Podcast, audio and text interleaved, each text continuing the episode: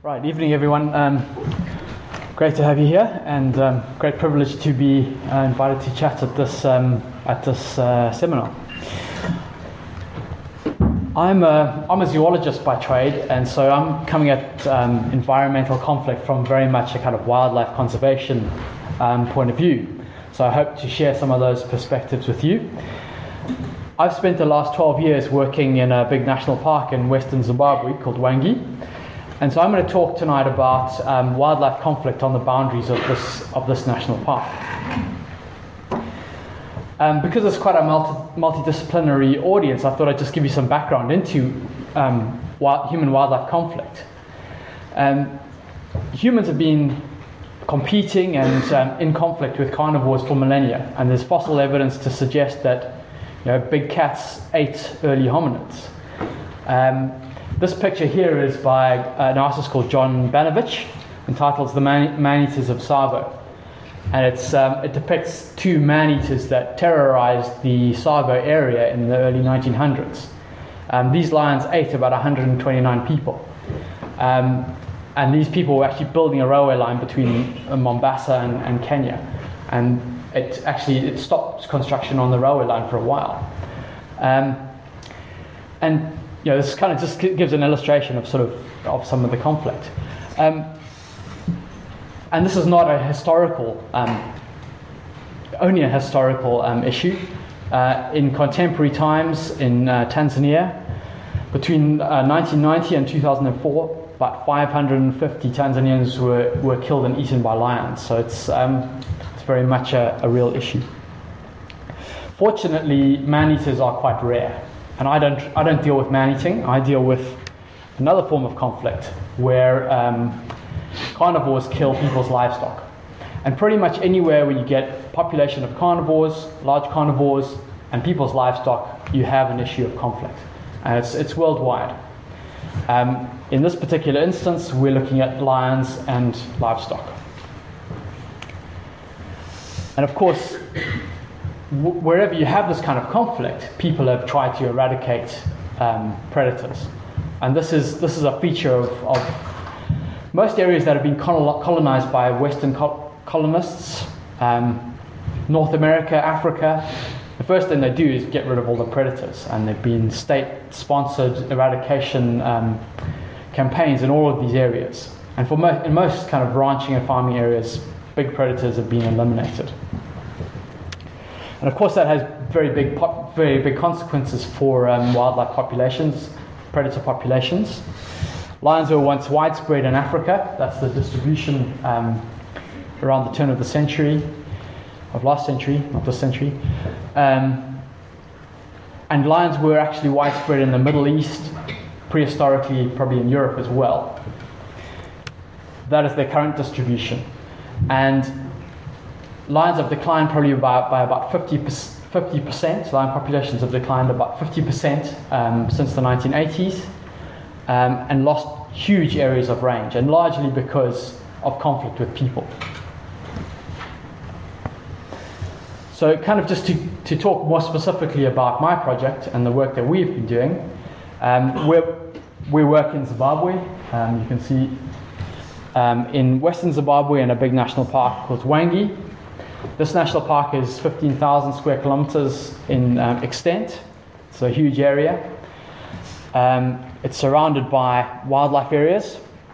And just to kind of orientate you, those are the two areas that I'm going to be talking about. The northern areas, we call it the Mabali study site, and the eastern, southern eastern area is the Tsholotsho study site. And, the, and in these areas, they're, they're, they're, both communal lands, and people um, live there with their livestock, and they, they're pastoralists and farmers.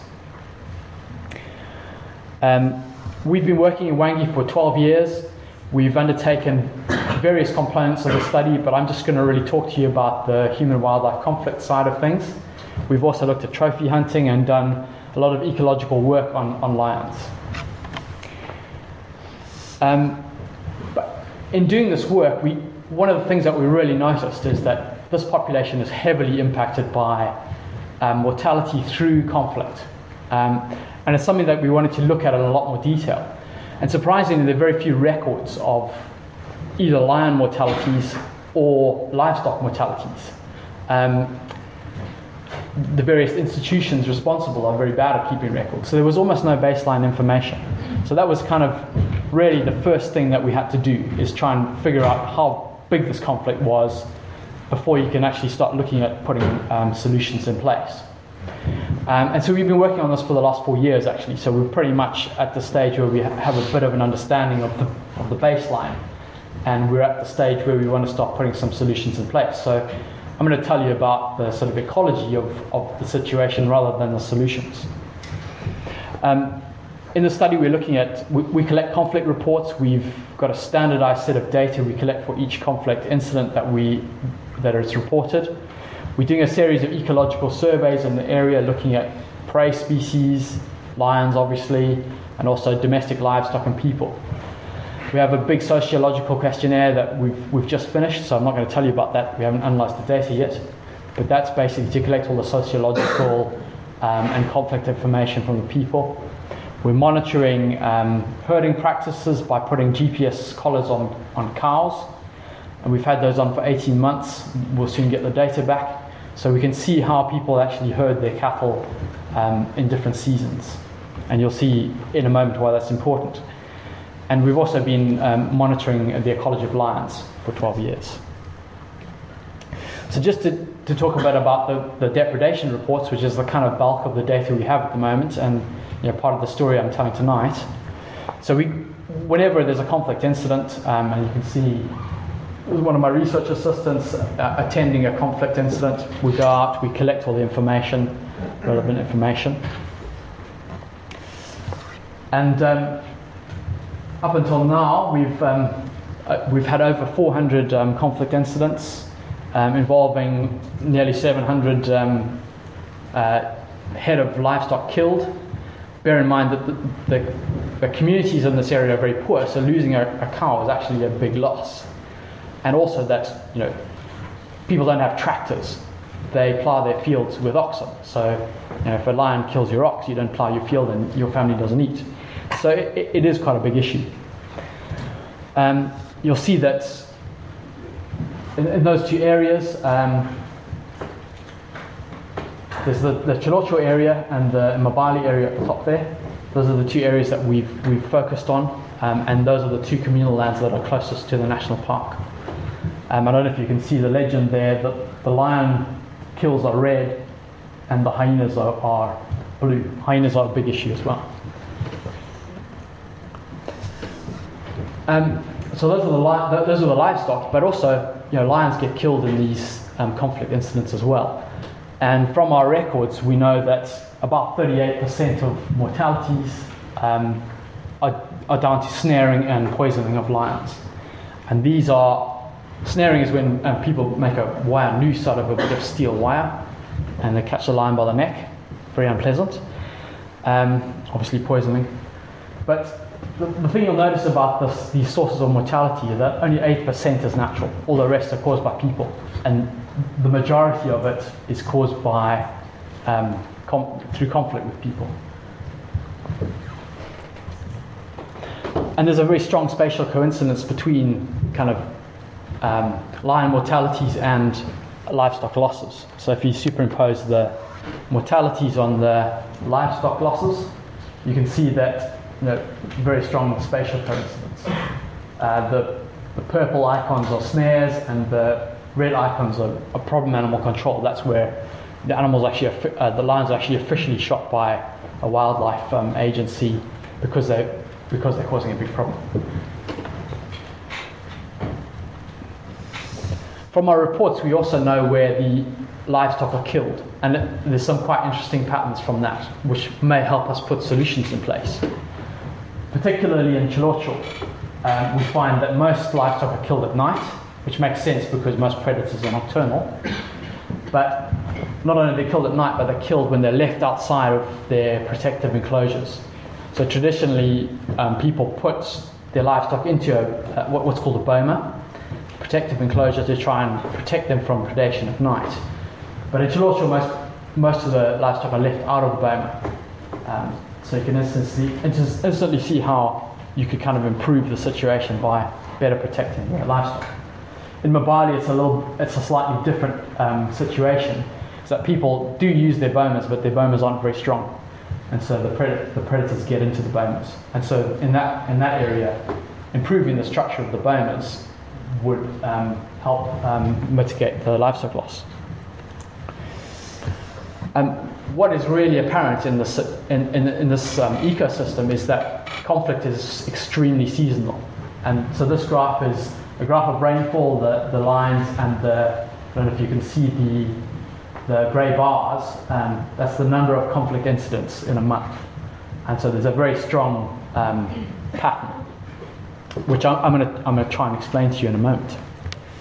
So this, this graph just summarizes the, those data. Um, and so I've divided it into an early dry, a late dry, and a wet season. Um, and you can see that um, livestock losses in the wet season are much higher than other seasons. And uh, you probably figured out from that graph that um, this is a very, very seasonal environment. So there's a very distinct rainy season and a very distinct dry season. In the dry season, there's no, there's no rain and very little surface water. our ecological survey showed some interesting things, and I'll try and pick it. I'll try and show you from this graph. So again, uh, I divided the data into three seasons: the early dry, late dry, and wet uh, months. The interesting thing to note here is that wild prey in the dark blue um, bars in the late dry season peak um, and then decline in the wet months. And at, at the same time, in the wet months, the availability of domestic livestock is hugely increased. And, and so you'll remember that you know most losses occur in the wet season. So know, it's not only abundance, but um, interestingly, I think what's happening is that lions are switching from eating wild prey to eating domestic prey. And I'm going to illustrate that from another study that I've been involved in in Botswana. Um, it's about a, this, this national park is about 100 kilometers from Hwange. And in this system, there's a, there's a migratory prey base. So the migratory prey move into an area at, at one, one time in the year and then move out again. Um, and this graph shows that there's a preference index, it's a Jacobs prefer, preference index. So the positive values indicate preference, negative values indicate um, aversion. So for migratory prey, lions strongly prefer them. So at times of the year when migratory prey are in the ecosystem, they eat migratory prey, and that's what they like to eat.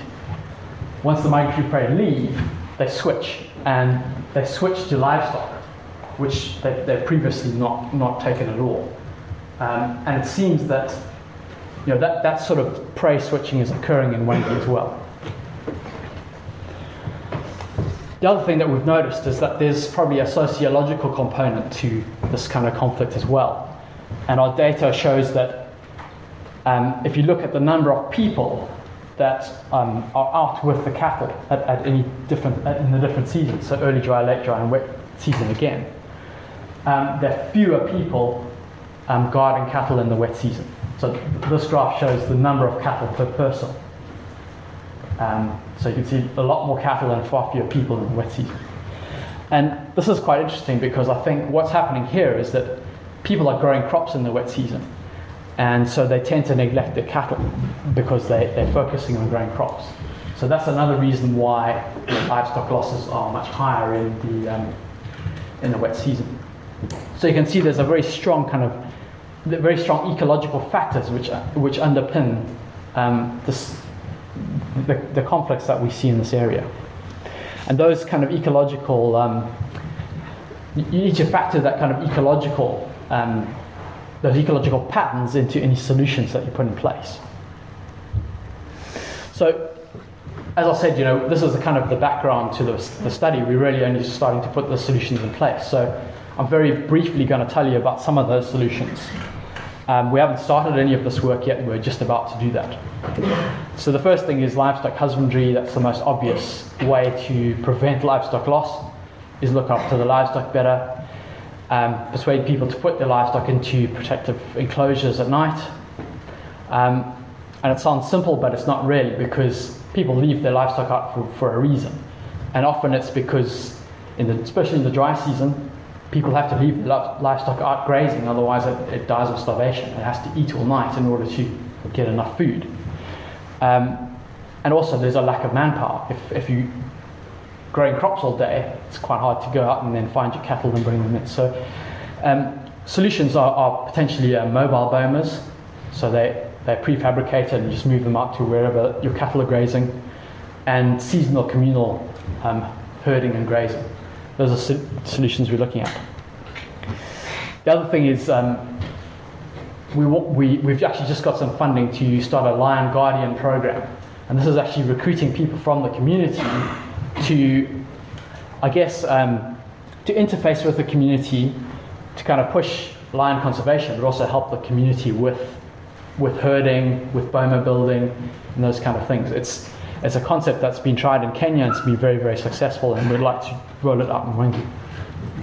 The other thing is that we want to look at um, a lion watch program where we actually, we actually collar lions um, with satellite collars uh, lions that are likely to leave the park and come into, come into conflict.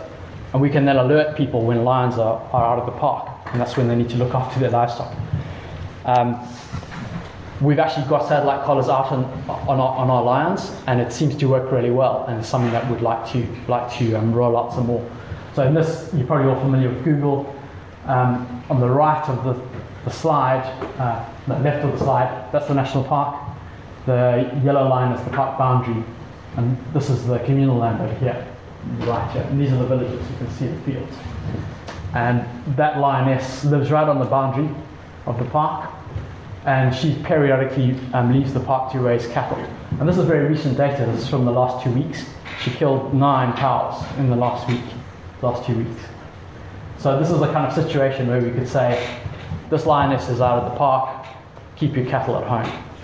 And we'd like to integrate that with the Lion Guardian program. Um, and then there's a couple of sort of long-term solutions. Um, one thing we're looking at is, is insurance. Straight compensation never works in these situations because it just reduces the incentive to look after livestock. But if you have some kind of insurance um, scheme, that might work fairly well. And we're actually talking to um, insurance brokers to try and set this up. The other thing is, is fencing off um, part of the community and actually providing a physical barrier that lions don't move through. Uh, in that photograph, you can see that that is the fence of the park. So lions can move quite freely between the park and the, and the communal land. And if you talk to the local people, they say, put up a fence, you know, we don't mind the lions, but we just don't want them in our backyard. backyard. So that's a kind of a very a sort of long-term solution that we might be looking at. Um, it, it's maybe a bit controversial because a lot of conservationists are saying, you know, take all the fences down. But in this situation, that might actually protect lions better and, and suit the community very well as well. So thanks very much for, for listening and um,